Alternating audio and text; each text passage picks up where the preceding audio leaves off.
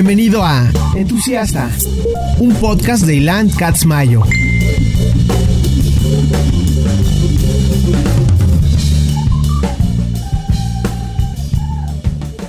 Entusiastas patrocinado por Skull Candy. Grandes earbuds, grandes audífonos, gran producto, se los recomiendo ampliamente.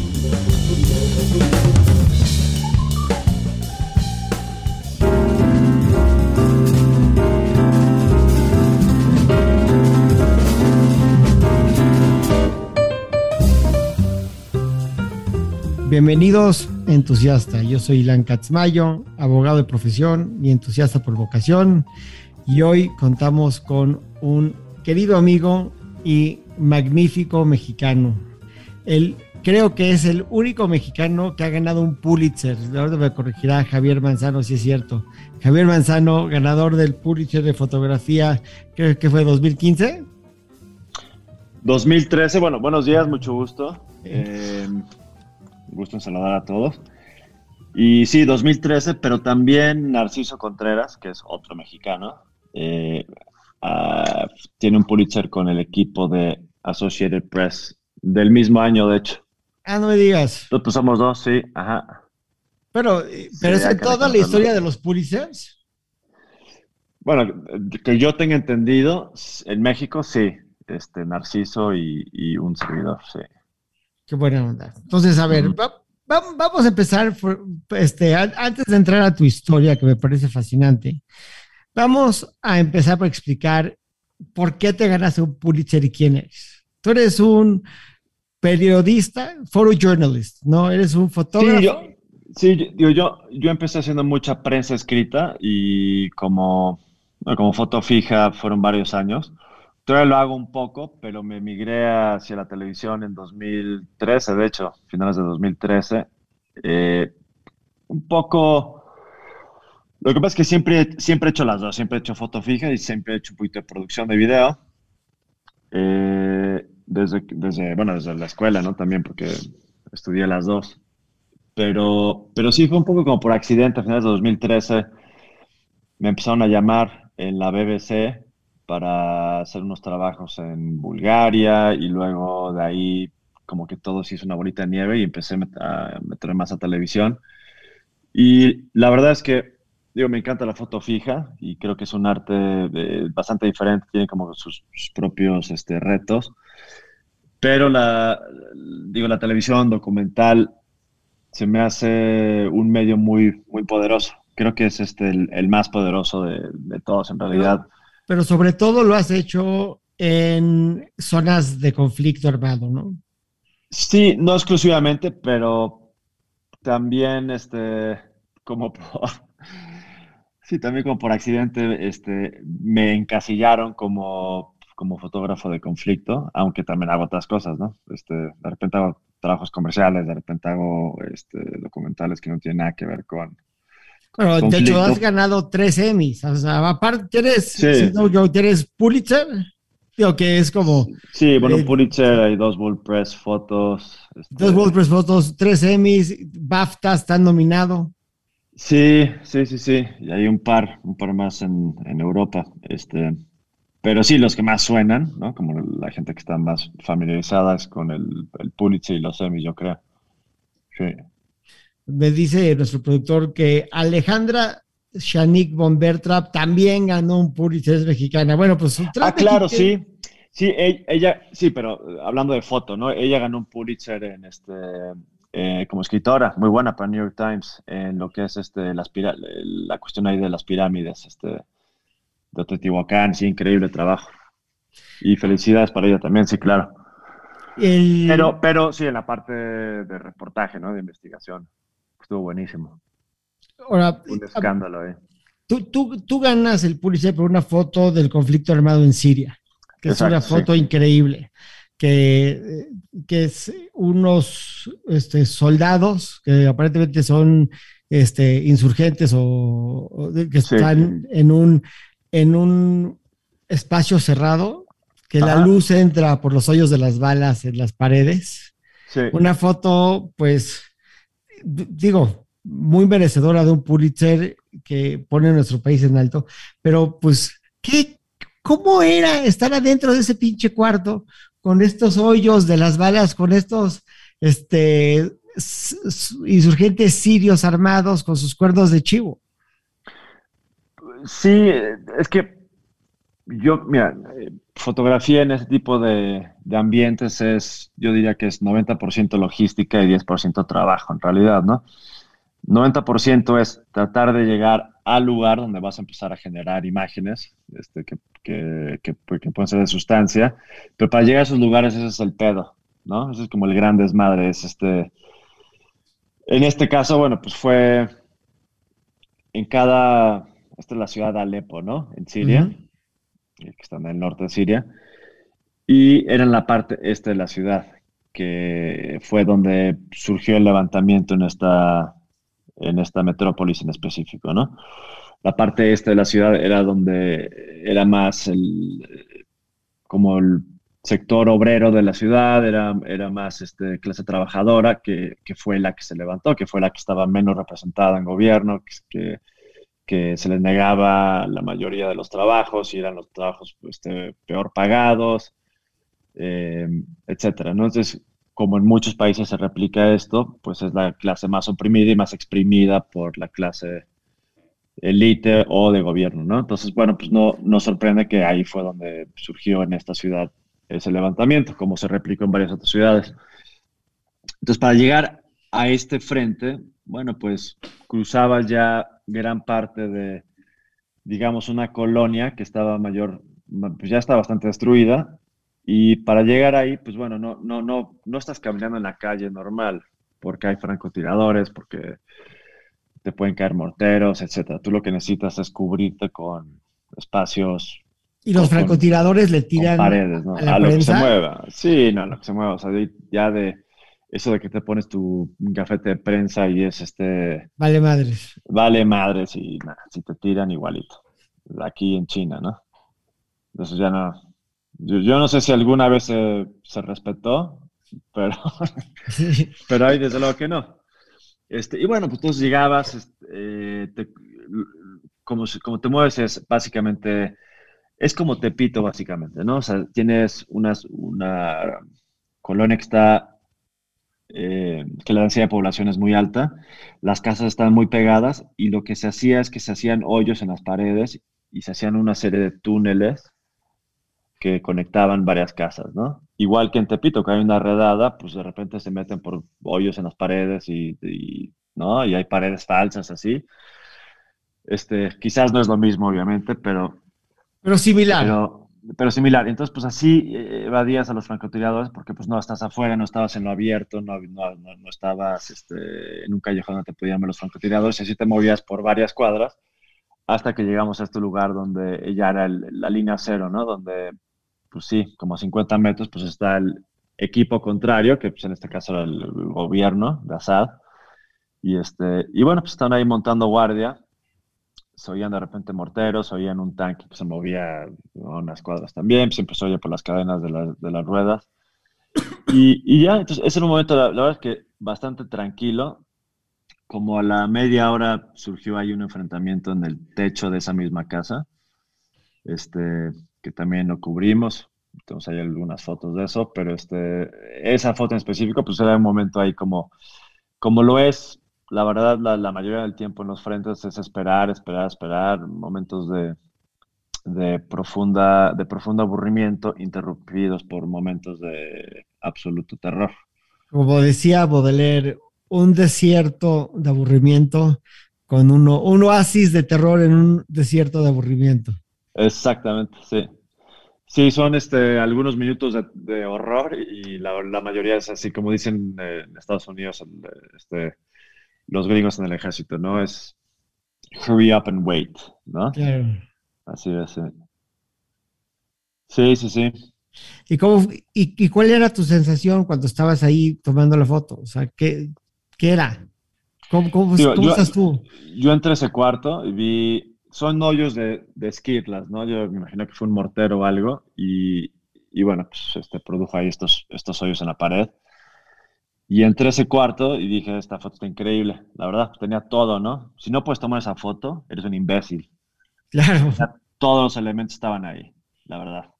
Entonces llegas, este, eh, hay un poquito de polvo, ¿no? Adentro del cuarto, entonces eso acentúa los, los, los rayos de luz. Y era cuestión de posicionarte en el lugar adecuado, que tuvieras como estas fugas de perspectiva. Y ya la foto salió solita, en realidad. O sea, si no lo hubiera tomado, la verdad es que... ¿Sabías que era una gran foto cuando la tomaste? Sí, la vi y dije, es una foto increíble. Nunca imaginé que ganaría un Pulitzer, obviamente, ¿no? Pero este, pero pues sí, era una foto, pues tenía todos los elementos, ¿no? Es una foto que me recuerda mucho, en esencia, a Capa, ¿no? O sea, tiene mucho de este, de, del, de ese lado muy romántico del fotógrafo que está viviendo la aventura, que la está documentando porque la está viviendo, está ahí con ellos. Es decir, lo único que le falta al fotógrafo es traer un cuarto de chivo también. Sí, bueno, eh, en teoría, digo, aunque hay de repente periodistas que sí rompen esa regla, pero en teoría no, no debes de cargar ningún arma como, como periodista, o sea, eres claro, neutro. Creo que en, la, en, la, en las épocas de Capa y Vietnam y eso sí, de repente se cambiaban y empezaban a disparar ahí cuando tenían que, hacerlo, pero, pero sí, sí eran otros tiempos. Y bueno, yo jamás me compararía con Robert Capa, es un señorón, este, pues él cubrió D-Day, ¿no? El día de Normandía, bueno, en, Francia. Y este... Eran dos, Robert Capa eran dos personas. O sea, es decir, era Friedman. Y Friedman dejó de usar el nombre de Capa cuando se muere este, esta Gerda Taro. Sí. Que a su esposa. Sí. A su pareja, ¿no? Sí. Pero es chistoso, porque te imaginas a Robert Capa como un cuate, como, un, gringo en España. Sí, como, te lo imaginas como Hemingway, ¿no? Corriendo este, con los, en la revolución este, española. con, Franco, sí, ahí tiene también una foto famosísima, ¿no? De un soldado ahí, este, cayéndose, que también tiene un poquito de controversia, pero bueno. Sí, la entrada a Francia fue increíble y ahí se le velaron todos sus rollos, o sea, no sé si sabes su historia, que la cagaron en el laboratorio, porque en esos tiempos agarraban tú tomabas siete rollos, los ponías en una lata y lo mandabas por correo o se lo dabas a un soldado que ya se iba de regreso a su casa. Así, oye, compadre, ¿dónde vas? No, pues ya me voy a la casa porque me hirieron la pierna. Oye, toma esta lata, llévatela por favor y entrégasela a esta dirección, ¿no? Y así era. Entonces, este, pues ya llega, llega ese rollo, creo que, creo que eran tres rollos. Llegan al laboratorio y el, el, el revelador la caga y vela la mayoría y solo quedan tres, cuatro fotos que pues, todos conocemos, ¿no? Todas movidas y... Entonces imagínate todo ese riesgo de llegar a una de las, peores operaciones militares, este, que fueron unos, errores garrafales, ¿no? Llegaron los, los, este, los aviones bombarderos B-52, había mal clima y entonces no lograron eh, neutralizar todas las defensas en la costa y todas las bombas cayeron atrás de las defensas y sí fue una masacre. Entonces tú llegas, aterrizas ahí y todo ese trabajo y todo ese riesgo sobrevives además y la caga el güey del laboratorio. es la operación naval. Vela Es, la operación naval más o el desembarque naval más grande de la historia. Sí, sí, sí, sí, sí. sí. Oye, regresando un poquito a ti, te quiero hacer dos preguntas en especial que, no, quiero dejar de preguntártelas. El primero, cuando estás en, trabajando y estás en, en donde sea el teatro de, de, operaciones, donde tienes que estar trabajando, y estás con, el, con, con tus pares, con otros periodistas, con, con, gente que está viviendo como tú, este, pues al filo de la navaja, realmente, que sabes que puedes morir mañana, ¿no? ¿Cómo es el ambiente? O sea, ¿qué hacen? O sea, tú te vas con tus cuates, los fotógrafos y los periodistas, ¿qué hacen? ¿Cómo, se vive eso? Sí, eh, bueno, con tu foto fija, es, como un trabajo más solitario, ¿no? O sea, los fotógrafos, los fotoperiodistas, pues tú te metes a un lugar, tienes tus dos cámaras, un par de lentes y, y eres como muy, muy flexible, ¿no? Muy móvil, este, más ligero, ¿no? Entonces, este, digo, puedes correr más rápido, etcétera. Y se hacen como grupitos más chiquitos. Este, Todo es digital, obviamente. Sí, sí, ya todo es digital, aunque habrá uno que otro romántico que todavía llega con un formato medio, ¿no? Este, pero, pero siempre, siempre es un pendejo. Este, está súper válido, pues ahí es, eh, en fin, ¿no? O sea, pues, cada quien escoge su formato. Pero ya todo es digital y, y es increíble y es este, inmediato y gratis, ya no tienes que comprar rollos. Este, la verdad es que tiene una calidad impresionante. Pero bueno, el caso es que sí, se hacen como grupitos y pues te vas cuidando, ¿no? En, el caso de televisión, pues ese grupito se vuelve tu equipo de trabajo. Generalmente es, si, si, si es un, un, documental, bueno, pues será un productor y tú, o tú te avientas todo, ¿no? Pero, por ejemplo, si es una noticia, un, un, este, paquete de noticia con algún canal, pues es el reportero, el productor y tú. Pero, pero bueno, sí, a veces duermes en, como van a avanzar, o sea, tú estás con un equipo, ¿no? Estás, bueno, con un lado del conflicto, puedes estar con los rebeldes, o puedes estar del lado del gobierno, o puedes estar del lado de, bueno, de los talibanes, por ejemplo, ¿no? Pero te vas moviendo con ese grupo, ¿no? Entonces, tú te proteges en el sentido de que estás del lado, bueno, del de lado de los rebeldes, por ejemplo, en Siria, bueno, pues estabas a los azares del destino que les llegara a ellos, ¿no? Entonces, si de repente, pues sí, les cae un misil a esa casa donde tú estás metido con ellos, pues también, pues te vaporizas igual que ellos, ¿no? Entonces, si aceptas ciertas cosas. A mí lo que, digo, digo nadie se quiere morir aquí, Ilan, ¿no? Y planeas lo más que se pueda y son pláticas muy extendidas este, manejas los riesgos, los pones en la balanza y haces una decisión, vamos o no vamos, ¿no? Ya una vez que haces la decisión de que vas, pues sí, te atienes a, todas las consecuencias y pues te entregas al mismo destino de la persona, del grupo con el que vas, ¿no? Este, pero bueno, a mí, te digo, no, no me quiero morir, pero no, no le tenía tanto miedo a, a morirme, si eso sería trágico, y pues sí, digo, de pues media hora, de media hora tres minutos, de media hora tres minutos o inmediato, pues ya estás muerto, ¿no? Pero lo que me da más miedo es perder las piernas, un brazo, estar totalmente este, parapléjico. parapléjico el resto de mi vida, este, y ya no por trabajar y ya pues te cambia todo. Yo creo que yo no tengo la fortaleza de carácter para poder vivir el resto de mi vida como mucha gente que yo respeto que ha perdido piernas y, ahora son atletas olímpicos o no y es gente que también yo admiro mucho pero yo no tengo esa personalidad yo no no no podría no digamos que si lo puedes evitar lo evitarías. Sí no mames no mames sí. es lo que me da culo a mí no es lo que me, da culo o sea morirte bueno pues sí trágico y ya pero estás muerto güey no pero no mames y ese contacto con el miedo, cuando estás, o sea, es decir, ya... Pues lo bloqueas, la verdad, si no, lo bloqueas, porque si no, no puedes trabajar, la verdad, este... ¿Lo bloqueas o lo usas? No, lo bloqueas. Yo, la verdad, este, cuando estoy en esas situaciones, estoy totalmente, o sea, tengo una pared alrededor de mí, soy profesional y humano y tengo empatía y todo, pero, este, con los años se me ha hecho mucho más fácil de ya como que prendes el switch de Game On y, y puedo trabajar bastante bien. Este, y ya, si de repente ves que pues, todo se está cayendo alrededor de ti, pues es momento de moverte, te vas, ¿no?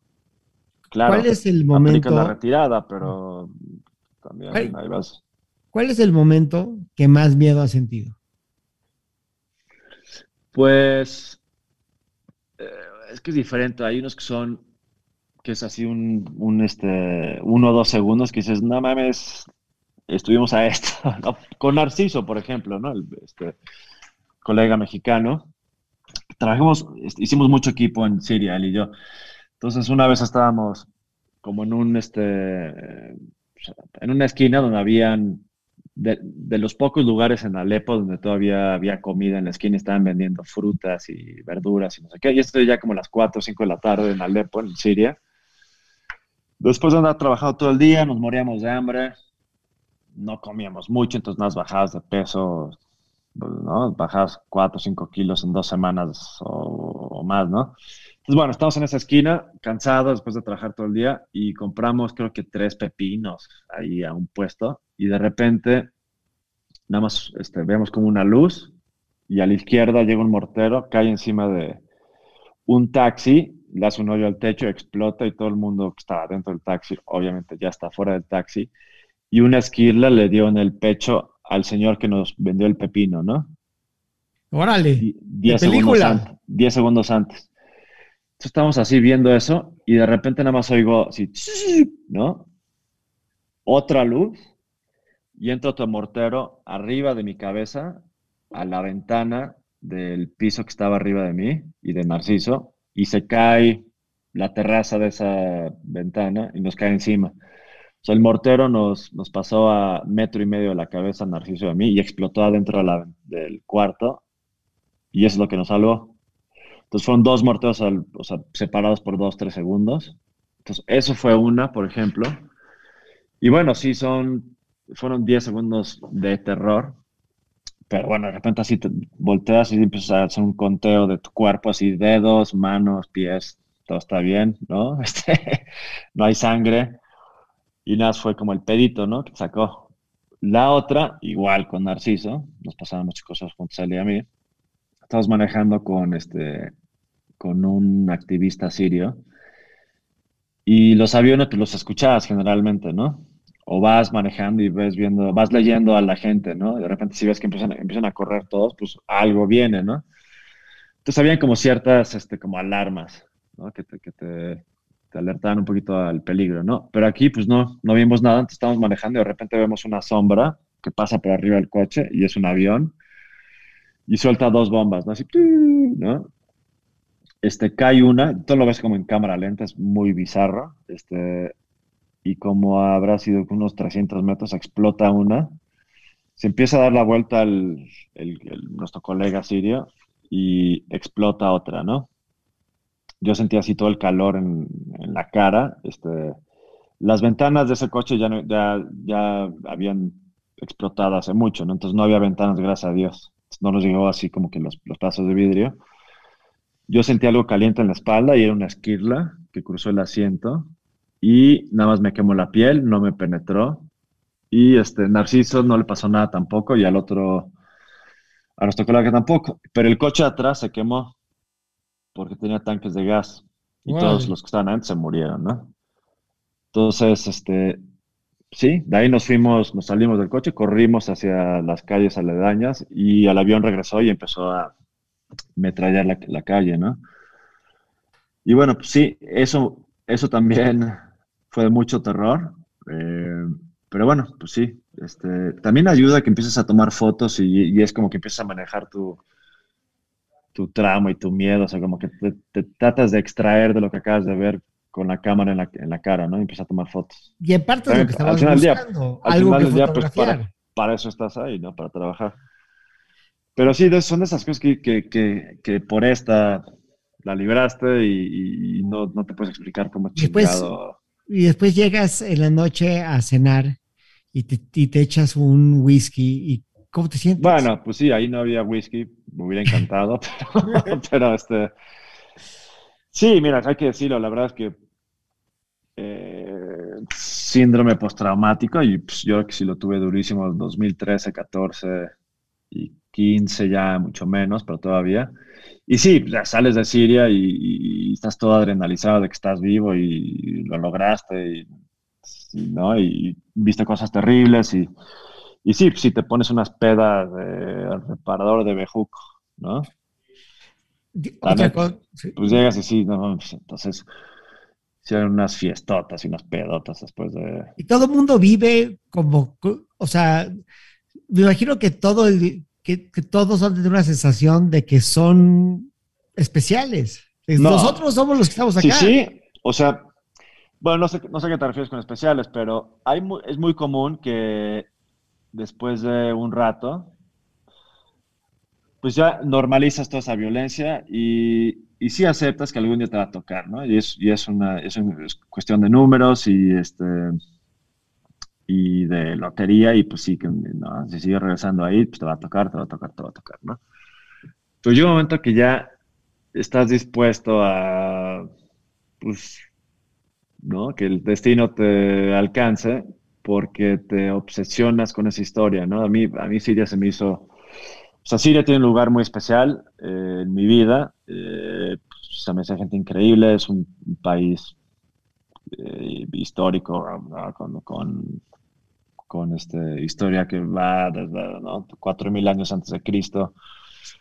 Damasco Alepo son las ciudades que han estado habitadas continuamente por 6.000 años. Es, increíble, ¿no? O sea, cada pared tiene, tiene miles de años de historia, este, de cultura increíble, de comida deliciosa, de gente súper super linda, gente súper culta y súper educada. Es lo que todo el mundo cree que el mundo árabe son o sea, lo han, o sea, es una caricatura, ¿no? De región. Pero no es cierto. Y no es cierto, o sea, es gente con, como, como en todas partes, ¿no? Con, con, este, muy inteligente, con educación, con sueños, con amores, desamores, este, drama familiar, este, telenovelas amorosas, igual que nosotros, ¿no? Eh, de hecho, había una telenovela mexicana, ¿cómo se llamaba? Cassandra, güey. ¿La ponían en Siria? Y la ponían en Siria, entonces a las 5 de la tarde las pinches calles se vaciaban, porque todo el mundo estaba en su casa viendo Cassandra, porque era, bueno, te estaba hablando hace 15 años, ¿no? Entonces, así, ¿de dónde eres? De México. Oh, ¿conoces Cassandra? y entonces era, era este, como las primeras escenas en televisión que se agarran a besos, ¿no? Y pues para ellos era así, no, están agarrando a besos, Cassandra. México es súper romántico. yo, tengo un cuate gringo que, dice, una de las reglas de la vida es que si quieres ver mujeres guapas, pon los canales en español. Ajá. Ah, bueno, otra historia también muy vaciada, ¿no? En, Afganistán. Bueno, pues en, el régimen talibán en 1996, pues todo lo que era televisión y radio lo prohibieron, ¿no? Porque pues, no, iba en contra del Corán y no sé qué. Y bueno, pues ya, 2001, eh, los americanos llegan, quitan los talibanes, en fin, y empiezan a surgir, ¿no? Una bola de, estaciones de radio y de televisión. Y entonces había una televisora que todavía existe que se llama este, Tolo TV. Y ahí habían, o sea, ponían al aire, pues ponían telenovelas de Colombia y de México, ¿no? Demasiado este, alarmista para, para Afganistán. Entonces había un tipo que se dedicaba a borrar codos, piernas y escote, cuadro por cuadro, en las telenovelas este, colombianas que salían al aire en Afganistán. Entonces, tú veías esto y era una mujer que nada se le veía la cabeza y el resto era así blurry, flotando, ¿no? Porque no podían ver eso en, Afganistán, ¿no? Entonces. No, pues si, las tienen tapadas, imagínate. Pues sí, entonces sí, fíjate, cuadro por cuadro tenías que borrarle el escote y las piernas. Oye. Para que pudiera salir al aire. Yo, yo, yo estoy obsesionado con Afganistán, o sea, obsesionado. Estoy releyendo, bueno, releí el libro de, de, Steve Cole, el de Ghost Wars, que Ah, buenísimo, sí. Que también ganó un Pulitzer. Y este, sí, es y también sacó uno que se llama Director. ese también, ese también lo tengo. Y el de los Bin Laden también lo tengo. De hecho, estoy leyendo el de los Bin Laden también. Y estoy leyendo todo, paralelamente lo de Arabia Saudita, el de Mohammed bin Salman, MBS y todas estas cosas. y, la verdad es que estoy, y, y, aparte la historia actual de todo lo que está pasando en Afganistán, que el hijo del héroe de Ghost Wars ahorita es un... Sí, de Masud, ¿no? Masud, Jr., que tiene ahí una insurgencia en Panjir, que ya la acaban de... Creo que ya, ya no existe, en realidad. Ya, ya la derrotaron y negociaron un tratado ahí y veremos si no surgen en, un año o dos años. Yo creo que ellos están, se están comprando tiempo y quieren, quieren ver si los talibanes pueden mantener las calles con comida y la electricidad y el agua y todo, ¿no? Pues, imagínate que, bueno, interrúmpeme, dime que me calle. No, no, adelante. Pero eh, sí, no me sorprendería que en un par de años vuelva a surgir esa... Pero hace dos días la nota era de que se fue. Ajá, sí, en París. Sí, porque aparte los es este este gran intelectual parisino Bernard este, Henri Levy ha sido como el, pues el vocero de los actos heroicos de Ahmed Massoud. Y este cuate creo que habla francés y se educó en Inglaterra, pero pues el papá de, para los que no saben de lo que estamos hablando, el papá de Ahmed Massoud eh, le decían el león de Panjir, ¿no? de Panjir, del Panjir. Y era un genio militar, estratégico. Y, por ejemplo, eh, eso había leído al Che Guevara y a Mao, era un cuate que era autodidacta en, estrategia, en la estrategia de, eh, de la guerrilla. Y, por ejemplo, él lo que hacía es, para darles un ejemplo, era muy eficiente, porque primero era un gran negociador, podía negociar con los soviéticos y con los gringos al mismo tiempo, este, siempre tuvo dinero de la CIA, pero él, por ejemplo, él veía una caravana de tanques este, soviéticos, y en vez de ir a madrearse con los tanques soviéticos, le destruía el primer tanque y el último. Y el último. ¿no? Entonces ya todos los del medio los masacraba ya salía con rifles y... O sea, era un genio militar, ¿no? Sí, sí, sí. Sí, eso, sí, eso lo hacía mucho por la carretera de Yalalabad, todos los cañones así súper cerrados, y entonces los embotellaba y ahora era como la feria, ¿no? Así tiro al blanco. y aparte esa parte era muy importante porque en la guerra con los soviéticos, el que controlaba esa parte de Afganistán era el que controlaba Afganistán porque los soviéticos tenían que pasar por ahí a la fuerza. Sí, y nunca lo controlaron. Nunca lo controlaron. Entonces, eso era como, eh, como el, la, la, apuesta estratégica esta vez contra los talibanes, ¿no? Si nosotros logramos mantener a los soviéticos 10 años fuera del Panjir, pues los talibanes la verdad es que nos van a pelar, ¿no? Porque no tienen este nada. helicópteros, nada, ¿no? Entonces, este sí, pero los talibanes no son los soviéticos, los talibanes no son los americanos, los talibanes son los talibanes y son la misma fuerza que con Guaraches le ganó a los soviéticos y a los americanos. Y aparte, eso es un tema muy importante. No puedes tratar a la resistencia talibán como tratas a un ejército invasor, porque no son un ejército invasor, son, este, son el ecosistema. Ellos son el ecosistema. El ecosistema son radicales musulmanes este, que están total, porque no son árabes, son, son persas, o sea, ni siquiera hablan árabe los en Afganistán, hablan otro idioma, hablan farsi, ¿no? Sí, sí, bueno, hablan dari, que es como el farsi antiguo, y, pero ojo, los talibanes son pashtuns, que, hablan pashtun, y, y, sí, no, no, no, eh, este, no, no, no tienen lazos persas ellos tampoco, no son... Bueno, no, son, arianos, no son arianos como los persas se ven, este, ellos son más como baluchis, como del sur. ¿no? Son como más grandes, más este. Pero no son árabes. No, no, no son árabes tampoco. Son musul pero sí son musulmanes. Sí, son sunitas musulmanes y, sí, son, son bastante mochos, ¿no? Y, claro, entonces, nos queda clarísimo que son súper mochos, sí. Pero ellos creen, o sea, ellos son, inclusive en el mundo árabe, ellos son ultra radicales, porque ellos pues piensan que, que las leyes deben de ser las del siglo VII y es lo que, y pues, o sea, realmente tienen una visión muy angosta. Pero lo que es muy interesante para mí, y sobre todo con alguien que estuvo ahí y que tiene, pues, experiencia no académica, sino de experiencia de vida, los gringos entraron y salieron, entraron y salieron y realmente armaron a los talibanes. Es decir, estos mismos cuates fueron armados por los gringos para pelear contra los soviéticos. Sí, exactamente, sí. Brett Stephens en el Times lo que dice es, con que hubieran dejado los gringos una base aérea, nunca se hubiera desmoronado el, el, gobierno afgano, nunca hubieran llegado los talibanes.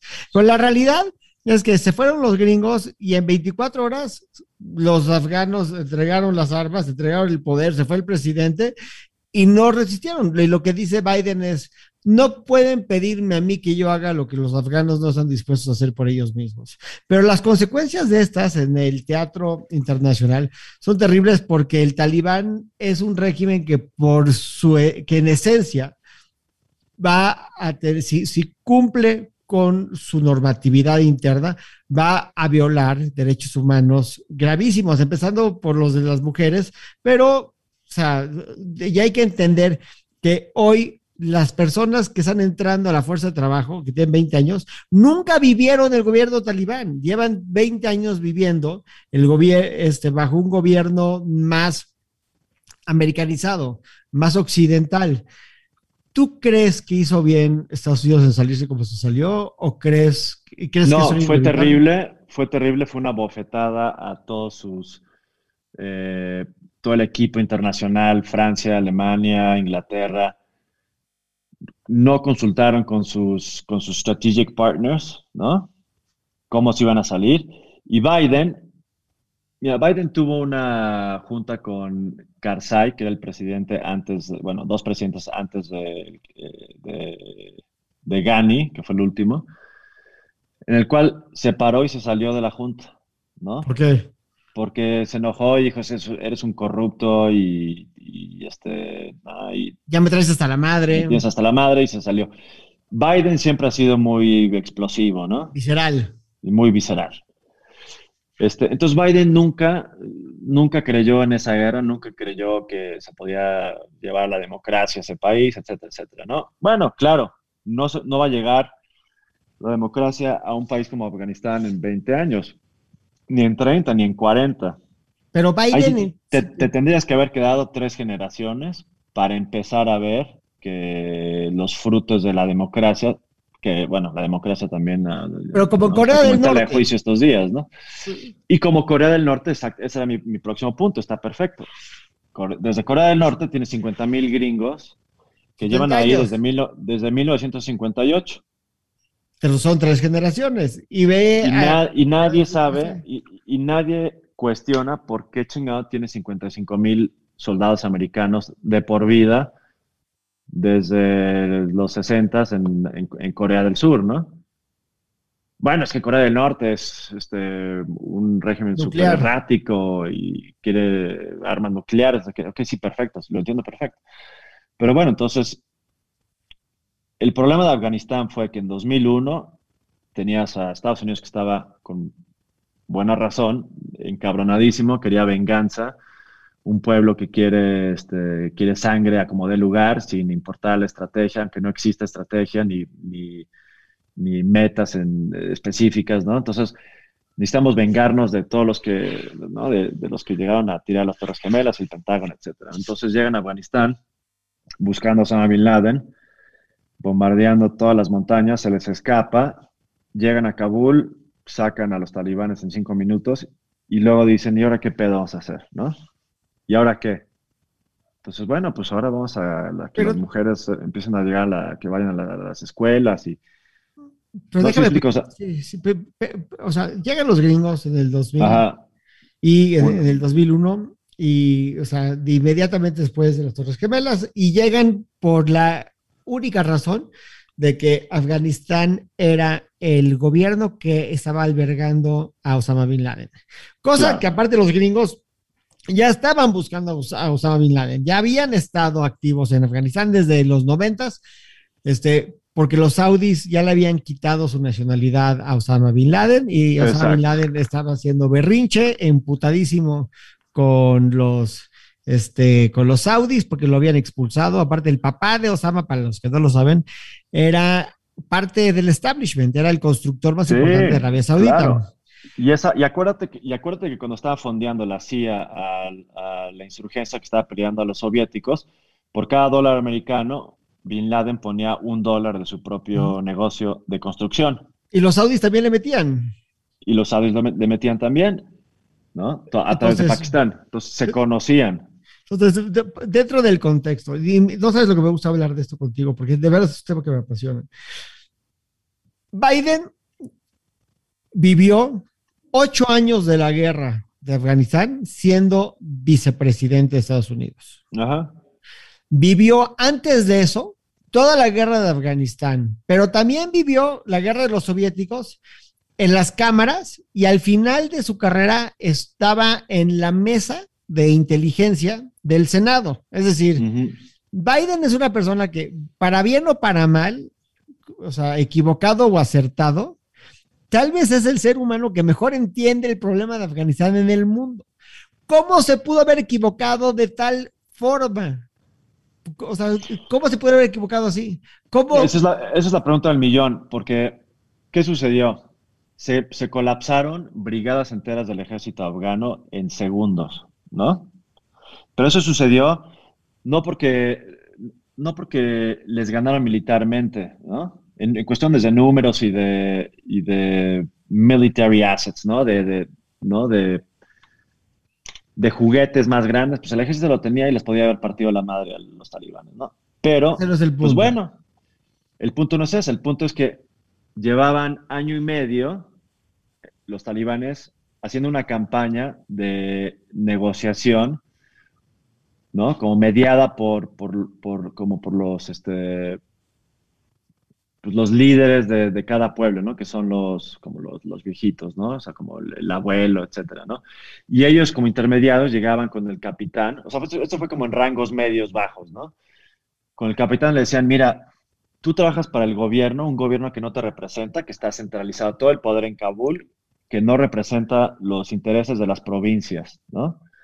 Es un régimen corrupto.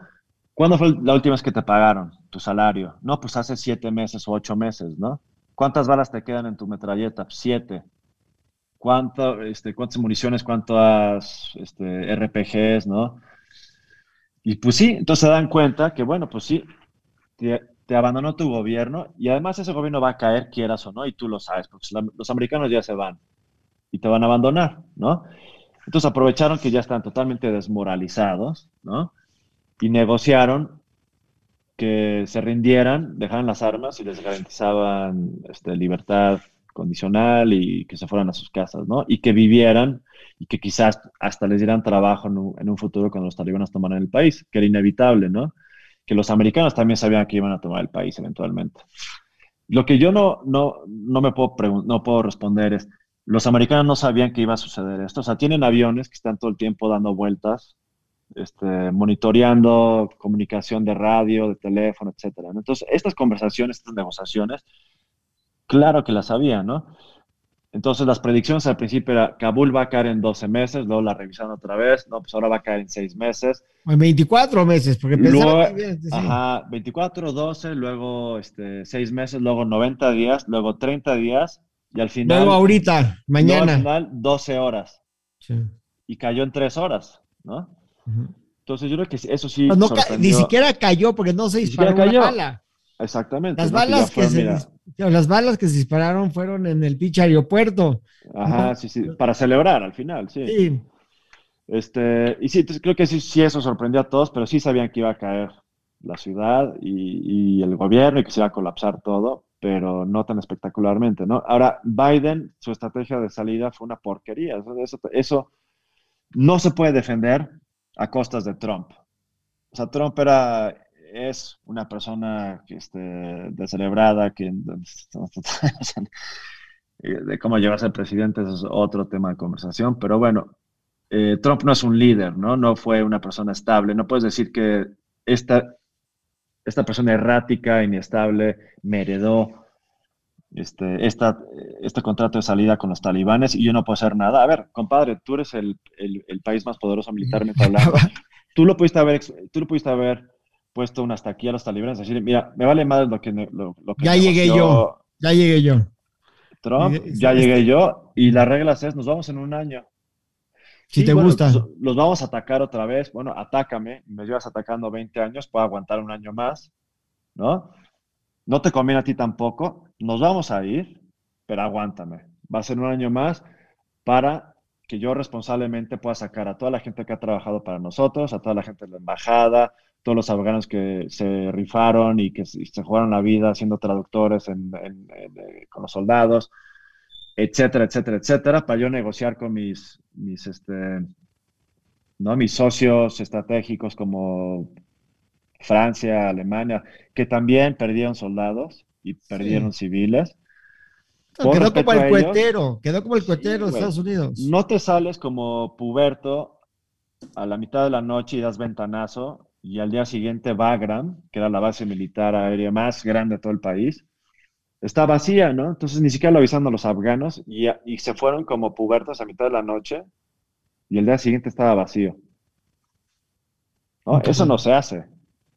¿Y eso qué mensaje le da al, gobierno central? Pues estamos abandonando, cabrón. Ni siquiera te voy a avisar cuándo, pues me voy a ir así como puberta a medianoche. Eso no, eso no es de un gobierno que ha invertido 20 años en ese país. Es una grosería, es una bofetada. Y además, ¿cómo puedes esperar que vas a desmantelar una guerra de 20 años en 30 días? ¿Quién hace eso? Nadie. ¿Y, y cómo crees que va, qué crees que va a pasar? ¿No? Entonces, ahora me sorprendió que, ver las escenas del aeropuerto y los pobres afganos que se cayeron del avión cuando, se cuando despegó y se agarraron de la llanta. A mí no, no me sorprende lo más mínimo. ¿Qué esperabas que iba a pasar? Es una cagadota. Pero una lo super cagadota. Pero lo que sí es increíble es que no se defendieron. Que es que el gobierno, el establishment, no presentó ni una línea de defensa, que dejaron que entraran por la puerta grande. Y eso me suena a mí, o sea, eso para mí es una de las grandes sorpresas de la geopolítica. Se van los gringos y, o sea, billones y millones y millones de dólares de esfuerzos capacitando a los afganos. Aparte, decía, decían estos güeyes, decía Biden, tenemos que preparar a los afganos para pelear. Oye, preparar a los afganos para pelear es como preparar a los acapulqueños a, usar un parachute. O sea, ya saben pelear. Los afganos son cintas negras en pelear. Nunca han dejado de pelear. sí, sí, sí, sí. Sí, pero, pero ellos pelean con el bando que está ganando, ¿no? Cuando ven que ese bando ya no va a ganar, pues se cambian de bando. Siempre lo han hecho. Este, no es porque no tengan agallas, ¿no? Este, no, o sea, son gente que, como bien lo dices, tiene cinta negra en, darse en la madre por 40 años, llevan 40 años darse en la madre, ¿no? Entonces, no es que no tengan ah, huevos. Los británicos en 1800 ah, salieron por patas. los rusos por patas. este, Genghis Khan, etcétera, ¿no? Sí.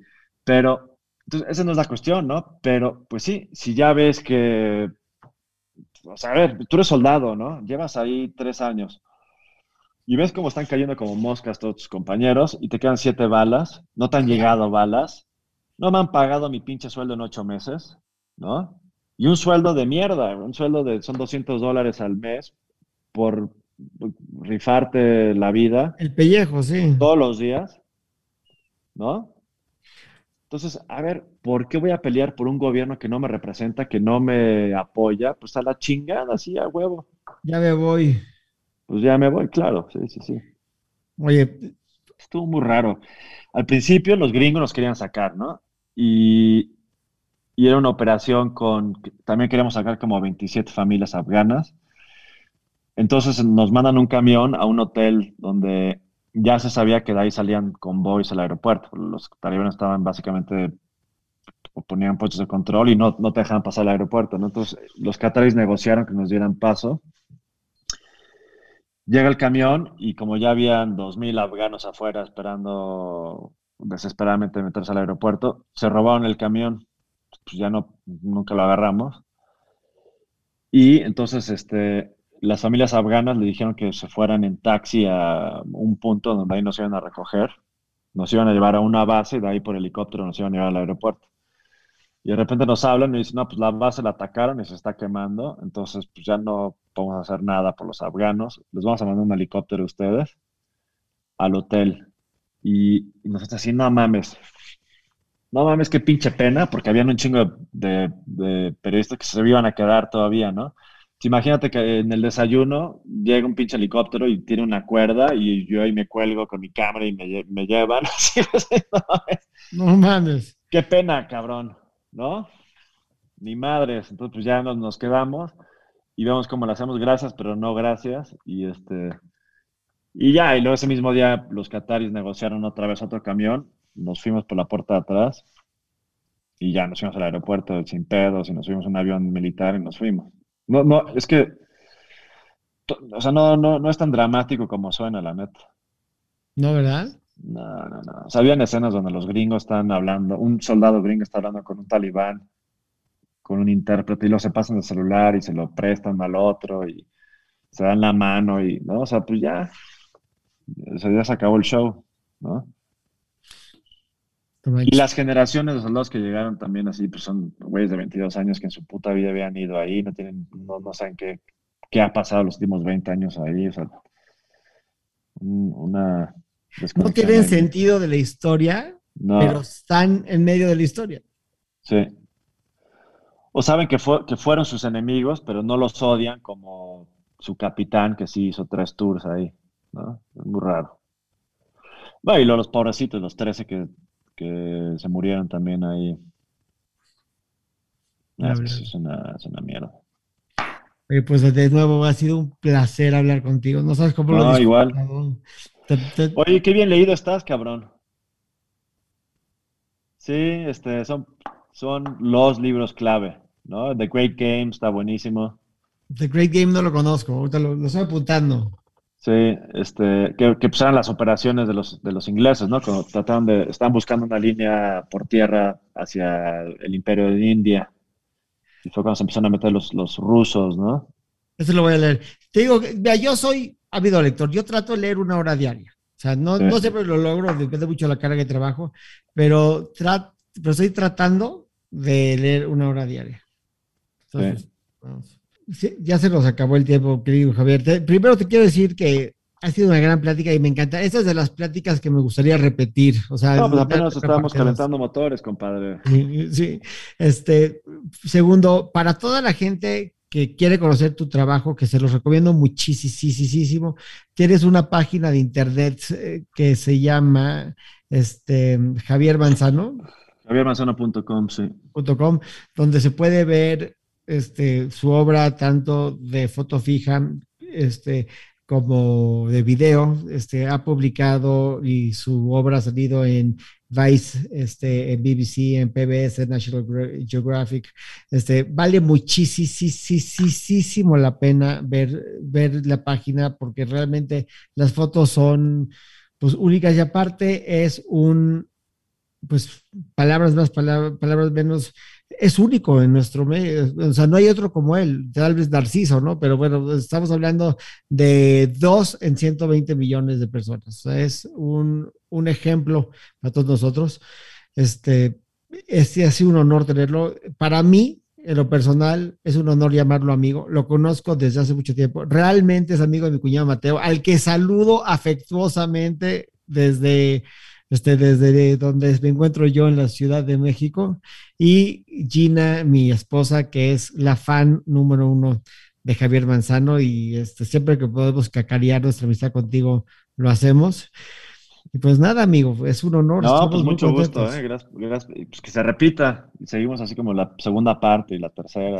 tenemos que, y sabes qué, me encantaría. Pero con mezcalitos. Eh, sí, y aparte, invita a alguien, o sea, invítanos a, invita a alguien que, que tú creas que podría aportar. Me encantaría hacer uno contigo y alguien más, porque la, la, riqueza de, de, la experiencia de los que ustedes han vivido es algo que a lo que no tenemos acceso. O sea, esto, esto es un podcast estaría, único. Estaría bien si, este, si Narciso, por ejemplo, puede estar aquí también. Me encantaría. ¿No? Este, y también pues que él te platique su, su perspectiva también de, su chamba. Sí, o pues también hay otros hispanos, está Mauricio Lima de Brasil, que es fotógrafo. En fin, pues hay varios. Pues tú dime, yo feliz. Pues te mando un fuerte abrazo, ha sido un enorme placer. Sí, Orlando, gracias también. No, nada. Productor. No, no vayas a colgar porque tenemos que, que que terminara, checar que se grabe todo antes de que te, este, ah. te descuelgues. Un fuerte abrazo. Órale, vale.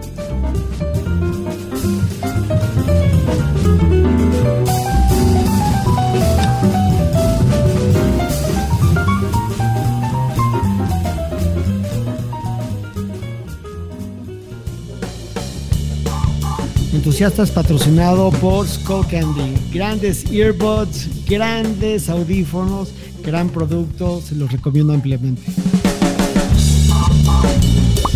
Entusiasta, un podcast de Ilan Katzmayo.